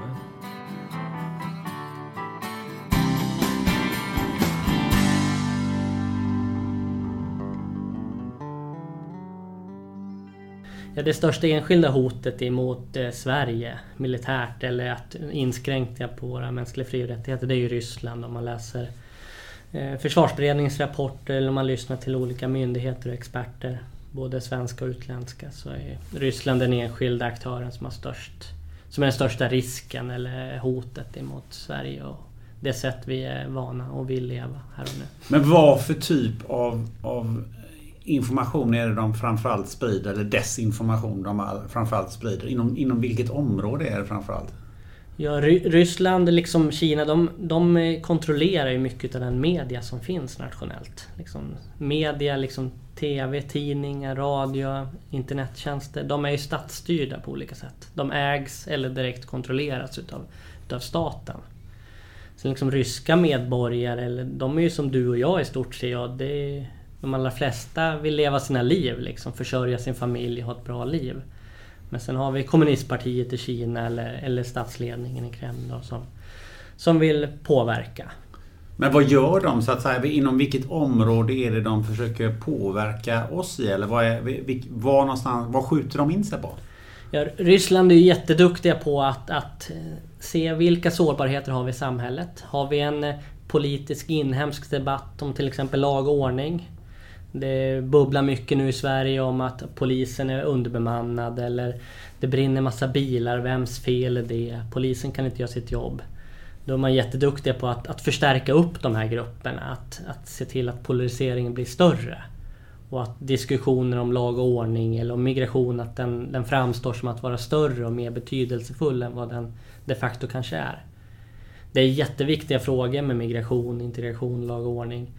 Men många gånger så kanske de framstår som att de är större än vad de är och det framstår mot omvärlden att utmaningarna med migration i Sverige är ofantligt mycket större än vad vi själva tycker att de är kanske. Du har ju vid, i något Twitterinlägg har jag sett eh, till och med varit inne åtminstone tankemässigt på att det, det finns en, en direkt infiltration från, från Rysslands sida när det gäller eh, de här bombningarna och de här bombdåden som har varit i, i en ganska stor omfattning i, i Sverige. Ja, det är möjligt. Det, det man kan se är ju framförallt att men varför göra någonting själv? Det är inte så att man åker hit med en rysk flagga och sen tänder man på massa bilar. Utan det bästa är ju om andra aktörer kan göra saker som man själv uppskattar. Det kan ju vara att man aktivt liksom ger någon i uppdrag att ja, men tända eld på massa bilar. Det skulle kunna vara så. Och gör det i ditt namn. Eller att man, man sponsrar aktörer som man tycker gör bra verksamhet. Den här tidningen som skriver, eh, som är väldigt kritisk mot regeringen och väldigt högerextrem på många sätt. Ja men vi, vi sponsrar dem, vi ser till att de överlever rådande tider. Att de hela tiden får annonsintäkter. För att det, det gynnar våra politiska intressen. Kan det rent, av gå så långt att man, att man så förser den här... För det här är kriminella, om ni pratar just om, om, om sprängningar av bilar eller bränning av bilar och så, och så vidare. Just att det finns mycket sprängmedel till exempel i, i kriminella kretsar. Kan, kan man alltså till och med tänka sig att kan man fysiskt eh, så att säga, sponsra den här typen av, av grupper? Jag är tydlig med jag vet inte om det sker eller om det har skett men det är ju, det är ju ett, ett effektivt redskap eller verktyg. Det vore väl jättebra om man, om man kan betala kriminella eller ungdomar eller någon som, som är dåligt till ekonomiskt eller någon asylsökande som måste ha pengar. Vem, vem som, någon som är utsatt och behöver ekonomiskt stöd eller har ledsnat på samhället. Kan vi få den individen att begå ett, ett brott så är det positivt. Och vi själva behöver inte riskera att, att synas i det här eh, sammanhanget. Om vi kopplar vidare till de här med eh, brotts, brottslighet och brottsliga grupper. Som ju också är en del i den här infodemin. Vad, vad, vad har du sett eh, inom brottsligheten? Vad är, det, vad är det de försöker göra? Ja, dels så är det ju de här eh, aktörerna som är mera bedragare som säljer alternativmedicin. Man säljer kollodalt silver, silvervatten till höga priser. Och påstår att ja, men det botar dig mot Corona eller det stärker ditt immunförsvar. Det finns ju inte evidens för det. Och man, man tjänar pengar på att människor är oroliga. Sen finns det ju exempel där man, ja men precis som normalt nätfiske liksom, att man får massa mail i inkorgen om din granne har Corona eller du har du Corona, testa dig själv och sen klickar man och installerar någon skadlig kod på sin, sin dator till exempel. Och det är också någonting som Säkerhetspolisen och andra expertmyndigheter varnar för, liksom den här typen av bedrägerier via nätet eller telefon eller falska poliser som knackar dörr och ska hjälpa dig. Liksom någon individ som vill hjälpa dig att handla och sen ska du ge dem dina kontouppgifter och sen blåser de dig på pengar. Mm. Men är det så att eh, om man går tillbaka till just främmande makt eh, Värvar man aktivt personer i Sverige eller sitter man bara i Ryssland och, och, och sätter upp konton? Eller hur, hur, hur, funkar det här? Det kan jag inte svara på om, om man värvar på det sättet. I, det kan man, får jag hänvisa till till exempel Säkerhetspolisen eller Militär och säkerhetstjänstens årsrapporter. Däremot så så vill, utnyttjar man ju gärna individer medvetet eller omedvetet. Nyttiga idioter kan ju vara du och jag som delar ett inlägg, tycker någonting, retweetar någonting utan att ha kollat upp källan. Vem står bakom det här? Och så pratar man om att man gör inlägg i, i eh, Facebook eh, och så vidare som vi sen sprider. Men, men kan du berätta lite mer specifikt hur, hur går det till att göra sådana här grejer? Sitter man och, och, sätter upp en massa konton och så börjar sprida information? Eller eh, värvar man människor i Sverige som sen ska sprida information på sina egna konton? Eller vad, vad är, liksom, vad är tillvägagångssättet i sammanhanget? Ja, det finns väl inga, inga ramar för det egentligen. Utan, utan det, man behöver inte förhålla sig till lagar och förordningar utan man testar saker. Kommer ett, ett nytt verktyg, kommer en kanal som TikTok till exempel. Ja men shit, kan vi använda den här? Vilka fördelar finns här? Och sen kan din och min eh, tonåring mellan de här roliga dansinläggen kan man se liksom nazistisk eller rasistisk eller islamistisk propaganda. Man, man testar. Man sätter upp ett konto helt enkelt? Ja, det kan det vara. Man, man köper annonser. Eh, Google rapporterade nyligen att man har tagit bort 2,7 miljarder liksom, dåliga annonser under 2019. Som på olika sätt innehåller hat eller nazism eller rasism eller sån här påverkan. Då. Facebook tar ju bort liksom miljarder konton varje år, så kallade falska konton som är vilseledande eller felaktiga etc. Så man använder alla typer av verktyg. Det kan ju vara eh, influencers, individer som har stora följarkretsar som når ut med sina budskap. Att försöka påverka dem på olika sätt. Köpa annonsering eller knuffa för olika ämnen i deras trådar så att den här eh, informella eller formella eh, influensen pushar för samma narrativ. Man kan ju tyvärr ofta se att, att både politiska och andra debattörers liksom andemening rimmar väldigt väl med, med ryska narrativ. Liksom ryska verklighetsberättelser om att migration och lag och ordning inte fungerar i Sverige. Och att Ryssland är ett, ett fantastiskt land, de vill ingen väl, det är NATO som är boven. Och, och är det så att också att man förser eh, del människor med olika typer av rapporter eller mätningar eller som är helt eh, felaktiga eller liksom sprider rent felaktig information då? Det kan ju absolut vara. Och du, du, jag behöver inte vara medveten om att det är fel. Det kan ju vara att det ser väldigt bra ut men man har ändrat, flyttat decimalen lite grann eller felciterat någon. Man citerar någon i fel sammanhang och det verkar rimligt. Ofta så är man ju jätteduktig på att, att ta korrekt information, myndighetsinformation. Man har till exempel nu med 5G och, och, strålning. Ja men den här typen av strålning den är skadlig för människor. Liksom, eh, höga frekvenser är farligt. Och sen fyller man på med lite annan information och till slut så framstår det som att 5G är livsfarligt för alla. Men går man in på Strålsäkerhetsmyndigheten så ser man visst höga frekvenser av strålning är farligt. Det är till exempel röntgen. Det är ju farligt för människor. Men 5G liksom 4G med de gränsvärden vi har på det sättet antennerna är placerade på det sättet det används. Då är det inte farligt för, för människor. Det finns inget evidens för det. För vi kommer in på det här med att, att, eh, så att säga, allmänheten och och det, det, det, är ju du och jag och alla andra som, som rör oss i de här medierna och rör oss i samhället överhuvudtaget. Eh, och då har det många gånger sagt att ja, men vi har alla ett ansvar. Fast kan du berätta lite, hur ska vi hantera det ansvaret? Det är svårt, men jag är tydlig med att det är upp till dig och mig till slut, tycker jag. Vi kan eh, säga att regeringen måste ordna det här, eller det är techbolagen, det är Facebook som har ansvaret. Det är jättebra att vi har två statliga utredningar nu. Dels utredningen om en ny myndighet för psykologiskt försvar och dels utredningen om det demokratiska samtalet. Det är bra utredningar och de kommer hjälpa oss i det här arbetet. Men till slut så är det ju du och jag och våra vänner och kollegor som, som bestämmer vilket land vi vill leva i och hur vi vill prata med varandra och vilken information vi tycker är viktig. Men du har sagt så här att, en, att man borde ha en personlig mental brandvägg. Som är ett intressant eh, eh, uttryck. Men hur skaffar vi oss den där mentala brandväggen? Vad är det vi ska se upp med? Men exakt, eh, individen är central i det här och då tycker jag mental brandvägg är bra. Vi har ju en brandvägg hemma för datorn, vi har liksom lås på våra dörrar. Vi behöver någon form av brandvägg i, i våra huvuden också. Tekniken är fantastisk. Men precis som när vi kör bil så ska vi ha bältet på oss och vi ska följa hastighetsbestämmelserna. Vi ska inte köra narkotika eller alkoholpåverkade. Så när vi liksom pratar med vänner på stan eller när vi surfar på nätet då måste vi ha den här brandväggen igång. Vi måste ha bilbältet på oss. I grunden är det medvetenhet om att alla de här verktygen eller det vi läser och ser i, i tidningar, det vi hör utav vänner och bekanta det kan finnas felaktigheter i det och det finns individer som aktivt vill förstöra för oss.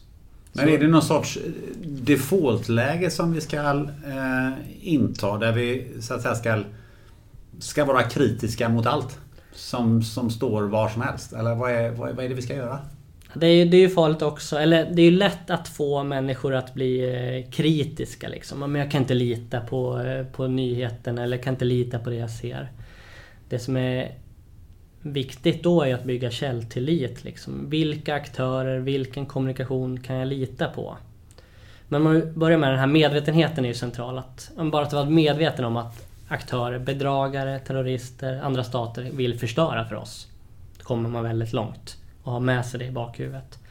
Sen behöver man ju tillämpa den källkritik man har lärt sig i skolan eller kan läsa om i de flesta medier nu. Att, men vem står bakom den här informationen? Är det liksom en avsändare som jag har erfarenhet av? Vad står det? Kan jag jämföra med någonting annat? Den här rubriken eller ingressen väcker en massa starka känslor. Blir jag förbannad eller stolt eller sur när jag läser det här? Ja, då kan jag behöva ta ett andetag och, och, läsa vidare och kolla källan innan jag delar det vidare till exempel. Eller skaffa mig en uppfattning.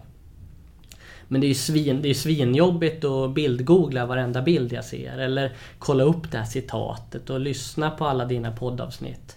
Så därför är det viktigt att bygga källtillit. Det är ett, ett nyord sedan ett par år tillbaka. Och det innebär?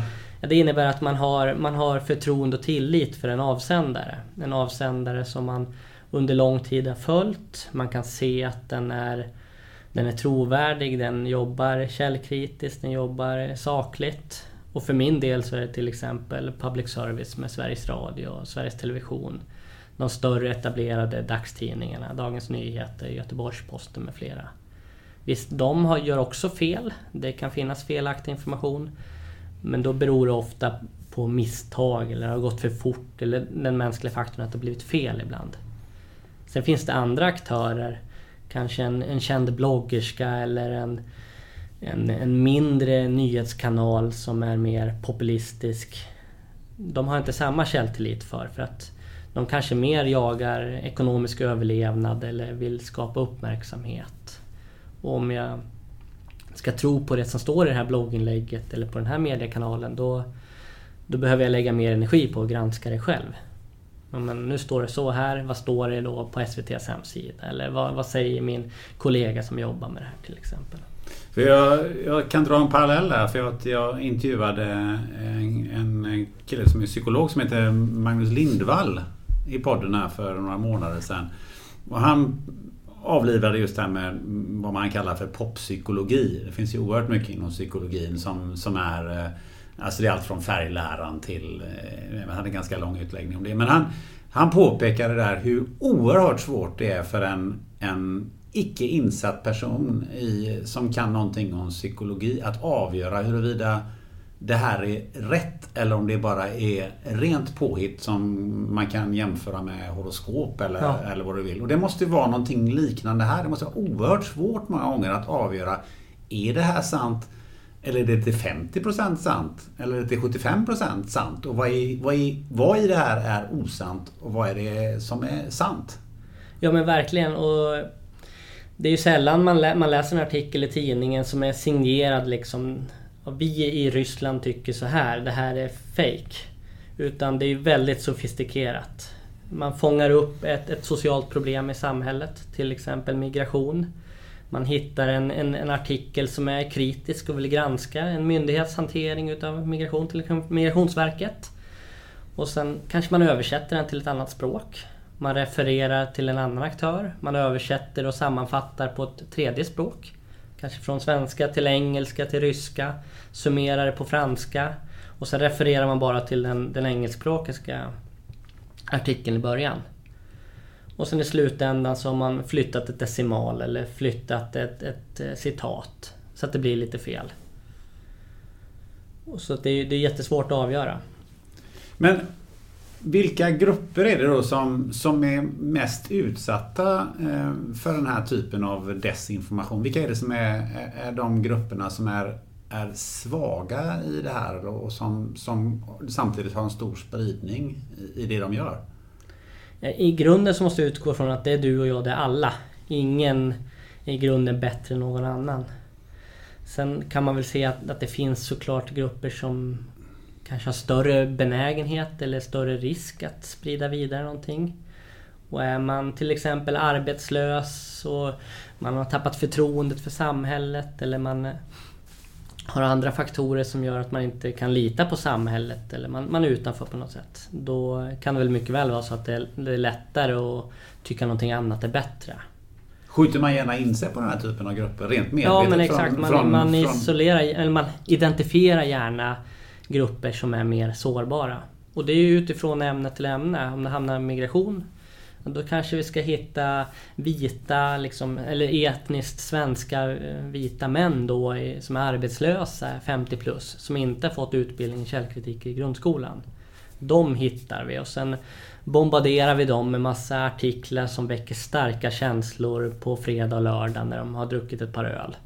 Och så kan vi få dem att dela och sprida ordet vidare. Så man går till och med så långt att man funderar på att Ja, vid det här tillfället så har de förmodligen druckit ett par, par öl och då, då kör vi på ja, lite extra. För man testar sig fram slumpvis eller målinriktat. I andra ämnen så kan det vara en helt annan grupp. Liksom. Precis som man jobbar med sälj och marknadsföring eller lobbyism. Vilken målgrupp har störst möjlighet att, att sprida den informationen vidare? Vilken möjlighet har man att, att få inflytande politiskt? Till exempel. Hur ser du på det när vi pratar om att eh, vi får ett, till exempel nu då ett, ett stor grupp, eller större grupp människor som till exempel blir arbetslösa. Eller som, som hamnar i kläm i, i, i det som pågår just nu.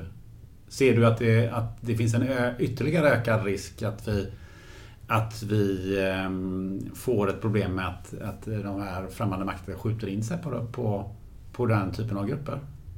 Ja men verkligen. Ehm, det är många aktörer som varnar nu liksom på saker som sker parallellt med pågående krishantering av coronapandemin.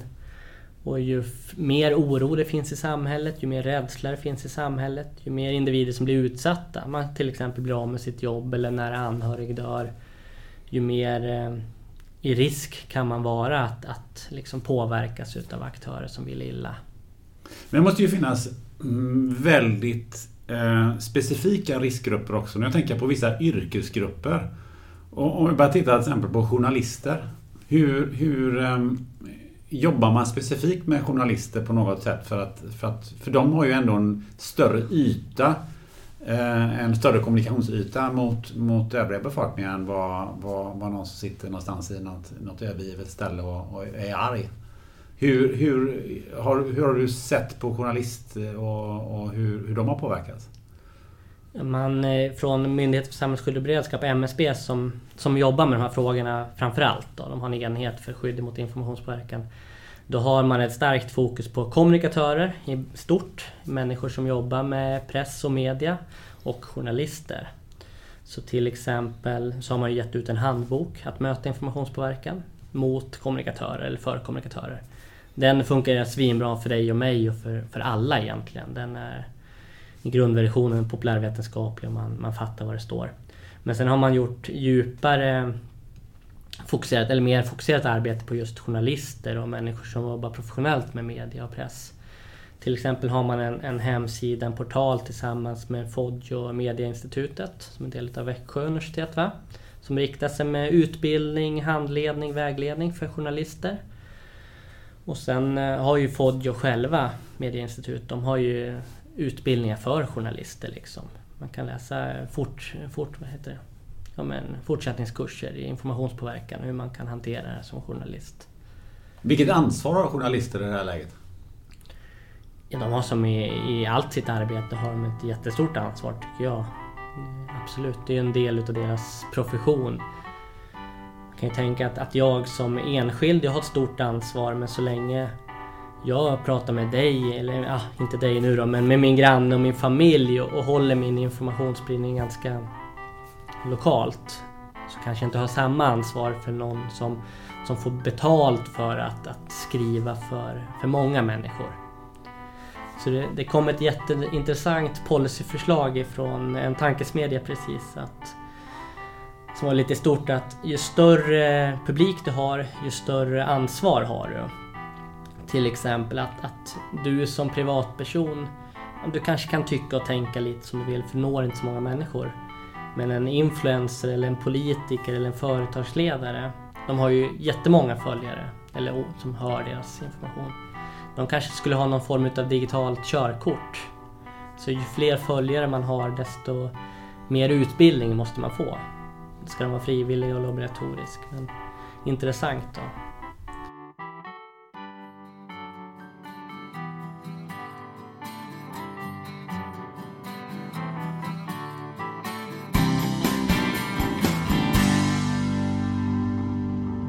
Men eh, tillbaka till eh, Must. Vad för typ av eh, ehm, vad är för typ av säkerhetshot som, som kan finnas mot eh, Sverige? det uppdateras i, i de här strategierna och senast eh, två eller tre år sedan så kom det ju ut för första gången ett samlat, en samlad strategi för hur vi ska möta olika typer av hot. Eh, en nationell säkerhetsstrategi.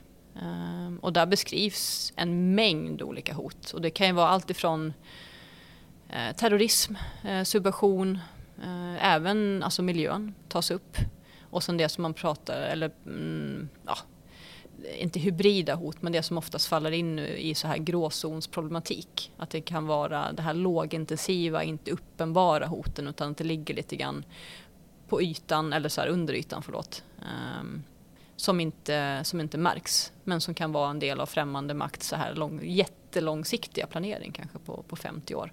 Så det står väldigt väl beskrivet i, i, i strategin. Och då är det som sagt inte bara aktörsdrivna hot utan även icke-aktörsdrivna hot som beskrivs. Vad innebär, vad innebär icke-aktörsdrivna hot? Vad är det, för det kan ju vara eh, miljön eller eh, klimatet exempelvis. Eh, tittar man på exempelvis dagens flyktingströmmar så är det ju inte bara alltså, krig och kris utan det är ju även på grund av väderomställ eller klimat rättare sagt och även eh, miljöpåverkan. Att man inte kan bo kvar där. För det behöver inte vara att en byggnad eller ett hem går i bitar på grund av att det är en, en, en robot eller granat som briserar utan det kan ju vara en översvämning.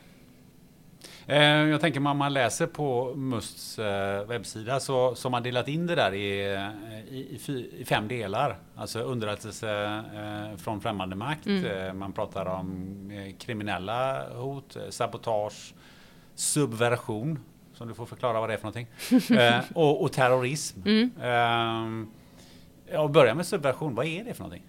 Det är ju när man försöker omkullkasta den styrande makten i ett land. Och då kan det ju vara att man försöker eh, få den styrande, ja, men som i Sverige, regeringen att verka eh, ja, men dålig egentligen. Är det att, typ statskupp eller? Är det... det kan vara en, en statskupp men då är det ju det här eh, direkta. Det kan vara att man försöker underminera den, alltså den styrande makten, att få dem eh, att eh, verka ja, men opolitliga eller icke trovärdiga. Vad, vad, kan du ha några exempel på det? Det kan vara um, exempelvis uh, att uh, Stefan Löfven uh, har tagit mutor. Han är korrupt, han är inte trovärdig som vår högsta, eller som vår statsminister. Eh, han borde få, få avgå. Och då kan det vara propaganda från, från främmande makt där man har lagt fram ja, förfalskade dokument som tyder på att han har genomfört korrupta aktiviteter. Den, den kriminella delen, hur, hur, vad är det man bevakar där? Är det rena kriminella gäng eller vad är, vad är det för någonting man... Eh, för det är ju inte någonting som hotar Sveriges säkerhet på det sättet. Utan är, är det inte någonting som polisen gör? Det är precis, allting som är alltså nationell säkerhet det är ju eh, polisen och säkerhetspolisen som jobbar. Sen är det ju Försvarsmakten är ju vid gränserna och inom eh, precis utanför våra gränser. Sen kanske de Försvarsmaktens sensorer sträcker sig långt utanför våra gränser i form av eh, ja, men insatser i, ja, men som i Mali där vi är nu och Irak och så vidare. Eh, kriminaliteten kan ju vara att kriminella nätverk i dagsläget, eh, de jobbar ju ofta internationellt eh, och då krävs det ett samarbete mellan polisen och militären och Säpo. Eh, sen kan det ju vara eh, exempelvis cyberkriminalitet för det är ju också en typ av eh, så här icke-fysisk som man kan ta på. Den distinktionen blir än mer viktig då att man, man samverkar mellan de, eh, alltså, ja, polisen och militären och där de resurserna finns. Om man tänker på främmande makt. Um, jag har ju haft några i eh, podden som har yttrat sig om uh, vad de största hoten och vilka länder de kommer ifrån. Uh, vågar du dig på en, uh, en utläggning om det? Som nu när jag är civil, jag är fortfarande reservofficer men jag jobbar som sagt inte längre på MUST. Det jag läser i öppna källor det är ju eh, jag tror Ryssland kommer ju alltid vara det här lite grann eh, kalla kriget romantiken att man gärna har liksom det gamla Sovjet och Ryssland då för att vi, vi är så olika kulturellt och hur vi ser på kanske saker då. Eh, både ja, men socialt och vårt alfabet är annorlunda, det är lite så här konstigt och lite läskigt liksom. Eh, sen om man tittar på reella hot, om man ser till Sverige som stat, då, då är det min uppfattning att eh, ja, eh, Kina eh, är ju ett påtagligt hot kopplat till mm, exempelvis vår försvarsindustri. Eh, där vi är väldigt på framkant och där man har som svensk då kanske en uppfattning om att Eh, nej men inte kommer väl de och skär våra smarta lösningar och liksom så här vår ingenjörskunskap liksom. Medan då i Kina som har eh, målet att bli en, en stormakt liksom. Det är klart att de har en annan syn på det. Så man ska ju inte låta sina sin säkerhetsmedvetenhet eh, projiceras på en potentiell motståndare. Och det är det som är viktigt när man ska analysera saker. Då handlar det om att kunna sätta på sig någon annans glasögon. Hur ser Kina på det här? Hur ser Ryssland på det här? Hur ser en Texas-medborgare på det här kopplat någon som kanske bor i Kalifornien? Eh, och det är det som blir intressant när man jobbar just med informationsinhämtning och analyserar material. Att alla har, vi har svenska glasögon på sig. När jag sitter eh, här nu som civil, då läser jag nyheterna på ett sätt men jag har ju fortfarande med mig mina verktyg som jag använde när jag jobbade inom den militära eh, underrättelse och säkerhetstjänsten. Vad är det för verktyg som du använder när du läser öppna källor? Kan du berätta någonting om det? Vad är, vad är det du ser? Vad är det, vilka glasögon har du på dig som vi vanliga eh, som har de vanliga glasögonen? Hur skiljer de sig? Eh, när man öppnar tidningen. Så dels är det ju vilken tidning öppnar du? jag läser eh, en selektiv del tidningar. Eh, och sen kollar jag alltid på var källan kommer ifrån, om man kan bekräfta det, om det är någonting som, som kanske ser konstigt ut. Och sen återigen, vad, vad är syftet med den här informationen? Eh, och ehm, att man inte blir eh, för partisk i den informationen. För någonstans så, en öppenhet för att göra en, ta ett nytt beslut eller att ändra sin åsikt när ny fakta kommer in. Det är en sån grej som, man, som jag tycker att eh, forskare eller universitetsstudenter och analytiker i regel är, är bättre på än eh, jag ska inte säga vanliga människor, det låter jättefel, men man har en högre medvetenhet om kanske information på ett annat sätt. Är det lite som eh, det var för något eller några år sedan när det sprängdes en eh, telemast i, utanför eh, Borås och så några veckor senare så släcktes flygledartornet i, på Arlanda och så började man spekulera i om det fanns ett samband här i, i, i någon sorts och sen efteråt så visade det sig att det ena var att det var ett serverfel på Telia och det andra var att det var ett gäng ungdomar som hade Eh, hittat någon sprängmedel någonstans eller hade till och med att de hade filmat när de hade rivit den där masten. Är det lite den typen av, av information där man måste liksom försöka fundera på var kommer det här ifrån? Definitivt. Och sen då är det just den här eh, man, man ska ju tänka kreativt. Det hade kunnat finnas ett samband och då får man ju lita på att ja, exempelvis då Försvarsmakten kollar upp vad det är som har skett och ser samband och lägger det här pusslet. Eh, och sen handlar det ju mycket om att eh, man pratar ju om olika så här eh, nivåer av hur eh, bedömningsgrader kan man säga. Eh, så alltid när man skriver eh, rapporter och så vidare så är det att man pratar om någonting är bekräftat, om det är sannolikt, troligt eller möjligt. Ehm, och det gör man ju inte vanligtvis. Um, säg att du skulle fråga mig uh, om vattnet på bordet här, om det är kallt. Då skulle jag säga att det är sannolikt kallt. För det har en ganska hög sannolikhet till att vara kallt. Mm. Men det kan lika gärna vara uh, kokhett. Uh, men det är inte lika troligt.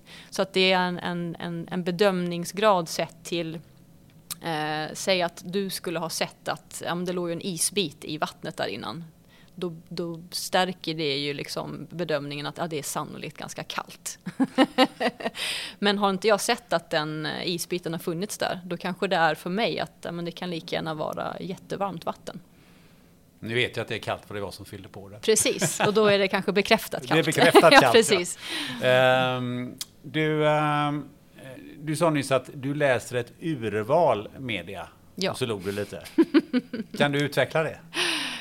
Um, jag har ingen TV hemma på förekommande anledning och det är för att jag är så fruktansvärt trött på uh, bruset som är uh, i mycket av dagens uh, nyheter och det är reklam och det är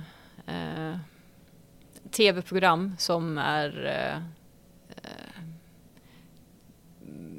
ja, jag ska inte säga att det, det tar bort det, det, intellektuella i dagens samhälle, men det är... Eh, det skrivs så mycket eh, oviktigheter på väldigt lite, på lite fakta. Eh, jag insåg att jag låter väldigt så här gammalmodig och tråkig när jag säger att jag inte har någon TV hemma.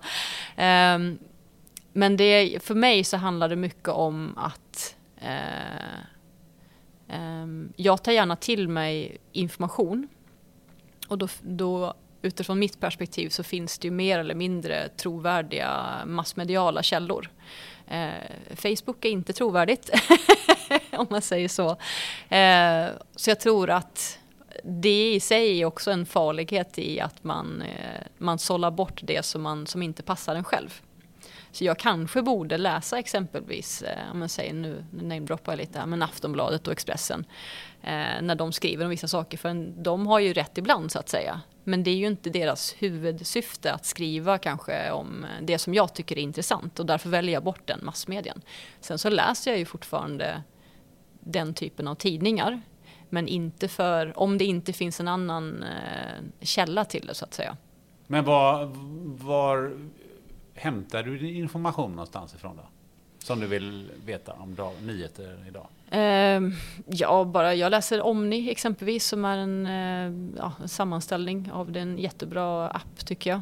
Eh, Svenska Dagbladet, DN, eh, Dagens Industri, eh, även internationella källor. Och sen får jag ju väldigt mycket information kopplat till mitt, eh, mitt jobb som säkerhetschef på, på Kvinna till Kvinna. Så jag tror att jag är, jag är nog inte, jag är nog ganska skadad sett till när det gäller eh, nyheter och lite, kanske lite eh, snäv i hur jag inhämtar information på förekommande anledning.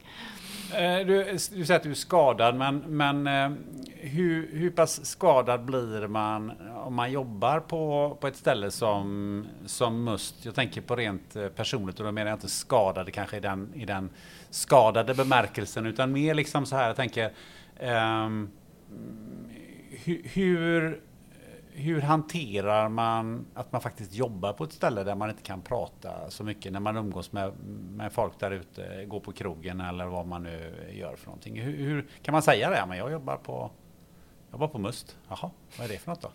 Precis, musteri. Ja. Eh, jag tyckte det var jättejobbigt i, i början. Även om man har en, en väldigt hög säkerhetsmedvetenhet och en säkerhetskultur inom Försvarsmakten. För ofta så även om MUST har en stor del civilanställda ehm, så är det många som rekryteras alltså inom Försvarsmakten. Eh, men jag tyckte att första året på MUST var, det var jättejobbigt för jag vågade knappt prata med, med någon. um, men sen är det ju lite grann att det är ju en vanlig arbetsplats. Med, eh, man jobbar med, framför sin dator, eh, man går på möten, man dricker sitt kaffe. Och den informationen som är säkerhetsklassad, det är väldigt tydligt att den är säkerhetsklassad. Uh, ofta så väldigt sällan man får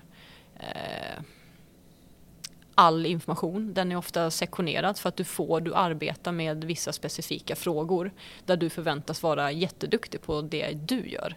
Eh, du är ju superexpert inom ditt område, liksom, precis som vilken befattning som helst på ett företag. Att du bidrar med din pusselbit. Ehm, så för mig tog det nästan ett år att komma in i, att landa lite grann i bara, men hur, vad ska, jag ska, vem ska jag prata med, vad, vad får jag säga, vad får jag inte säga liksom. Um, exempelvis att ha, eh, ha Facebook eller att inte ha Facebook. Att ha Facebook idag är ju nästan, det är ju en norm kan man säga. Så att inte ha Facebook, då blir det lite grann, jaha, varför har du inte det för? Så då kan det vara en del att man, man gömmer sig som ett träd i skogen så att säga. Att man är ja, så normal som möjligt. För att det är ju inte du som person som är hemlig utan det är det som du jobbar med som är skyddsvärt. Hur bra partyöppnare var, var det att jobba på Must? man går ju bara på party med andra mustare så att ja.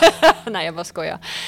Um, man blir väl lite grann, uh, jag har ju väldigt många alltså vänner inom Försvarsmakten uh, och då blev det ju enkelt att så här uh, man, man, man respekterar om någon säger att jaha du jobbar ja, men på Försvarsmakten eller jaha du jobbar på MUST och sen så ställer man inte så mycket mer frågor för att det är så kutym att man snokar inte liksom.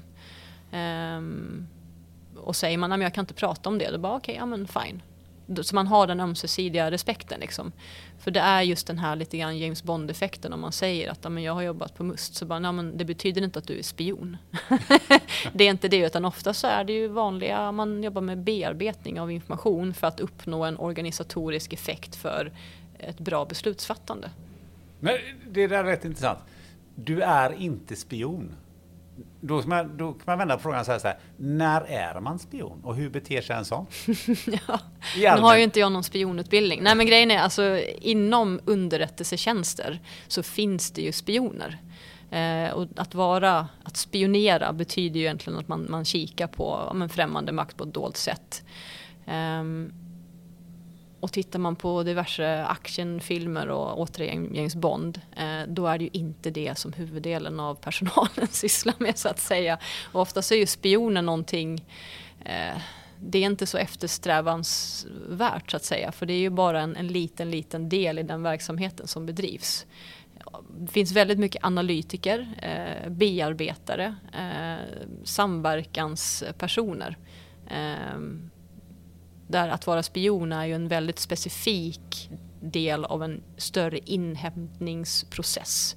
Där man har olika inhämtningsmetoder för att få till sig den informationen som behövs för att lösa problemet som chefen vill ha svar på.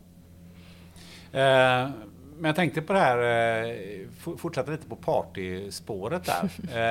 eh, så du, det, det, du säger är att du, du hade bara party med eh, andra mustanställda? Ja men nästan till en början. För jag, jag, jag vet inte hur det funkar för andra men jag blev väldigt eh, eh, jag, jag, blev väldigt, väldigt försiktig. För att eh, jag ville liksom inte göra ett, ett, dåligt jobb.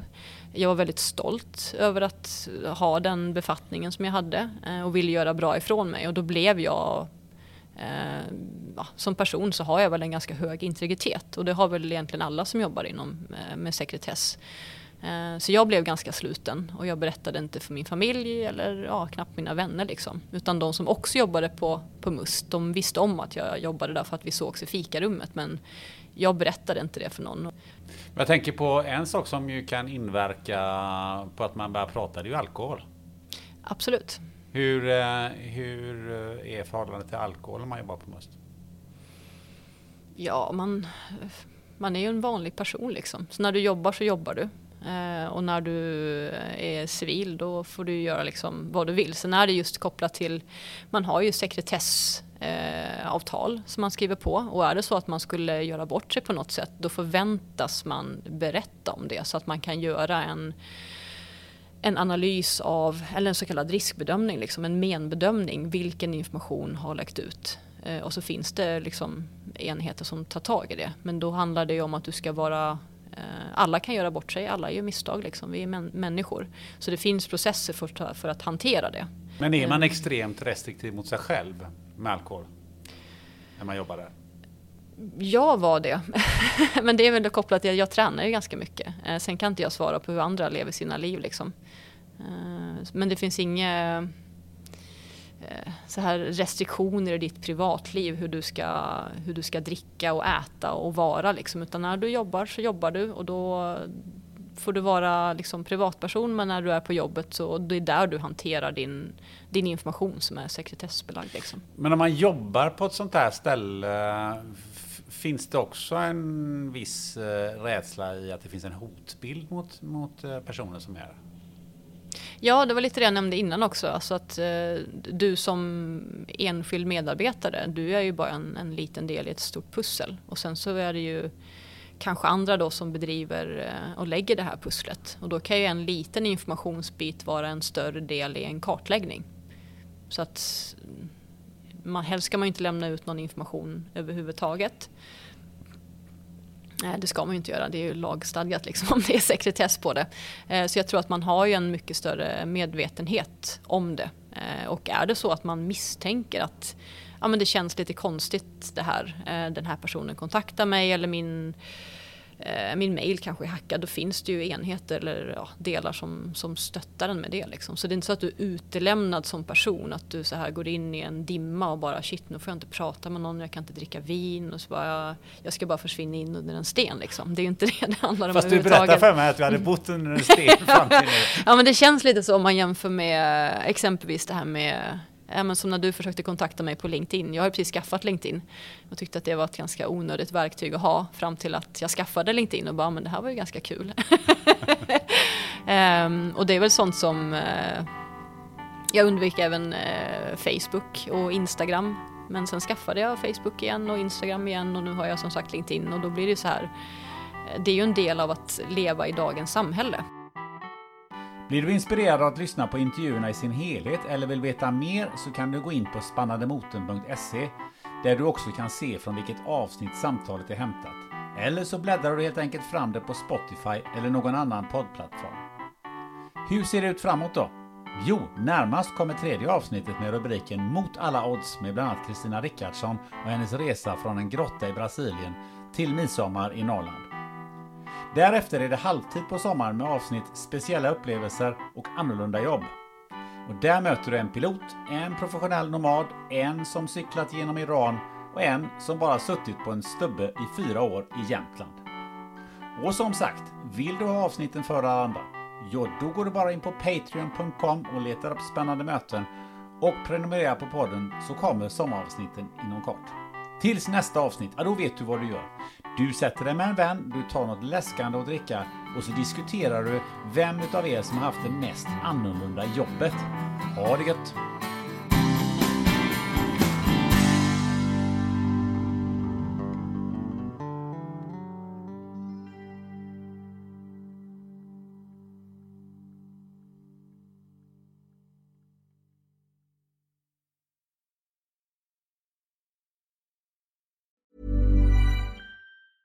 Planning for your next trip?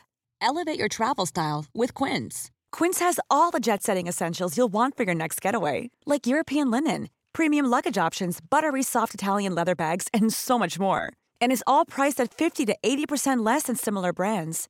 Plus, Quince only works with factories that use safe and ethical manufacturing practices. Pack your bags with high-quality essentials you'll be wearing for vacations to come with Quince. Go to quince.com/pack for free shipping and 365-day returns.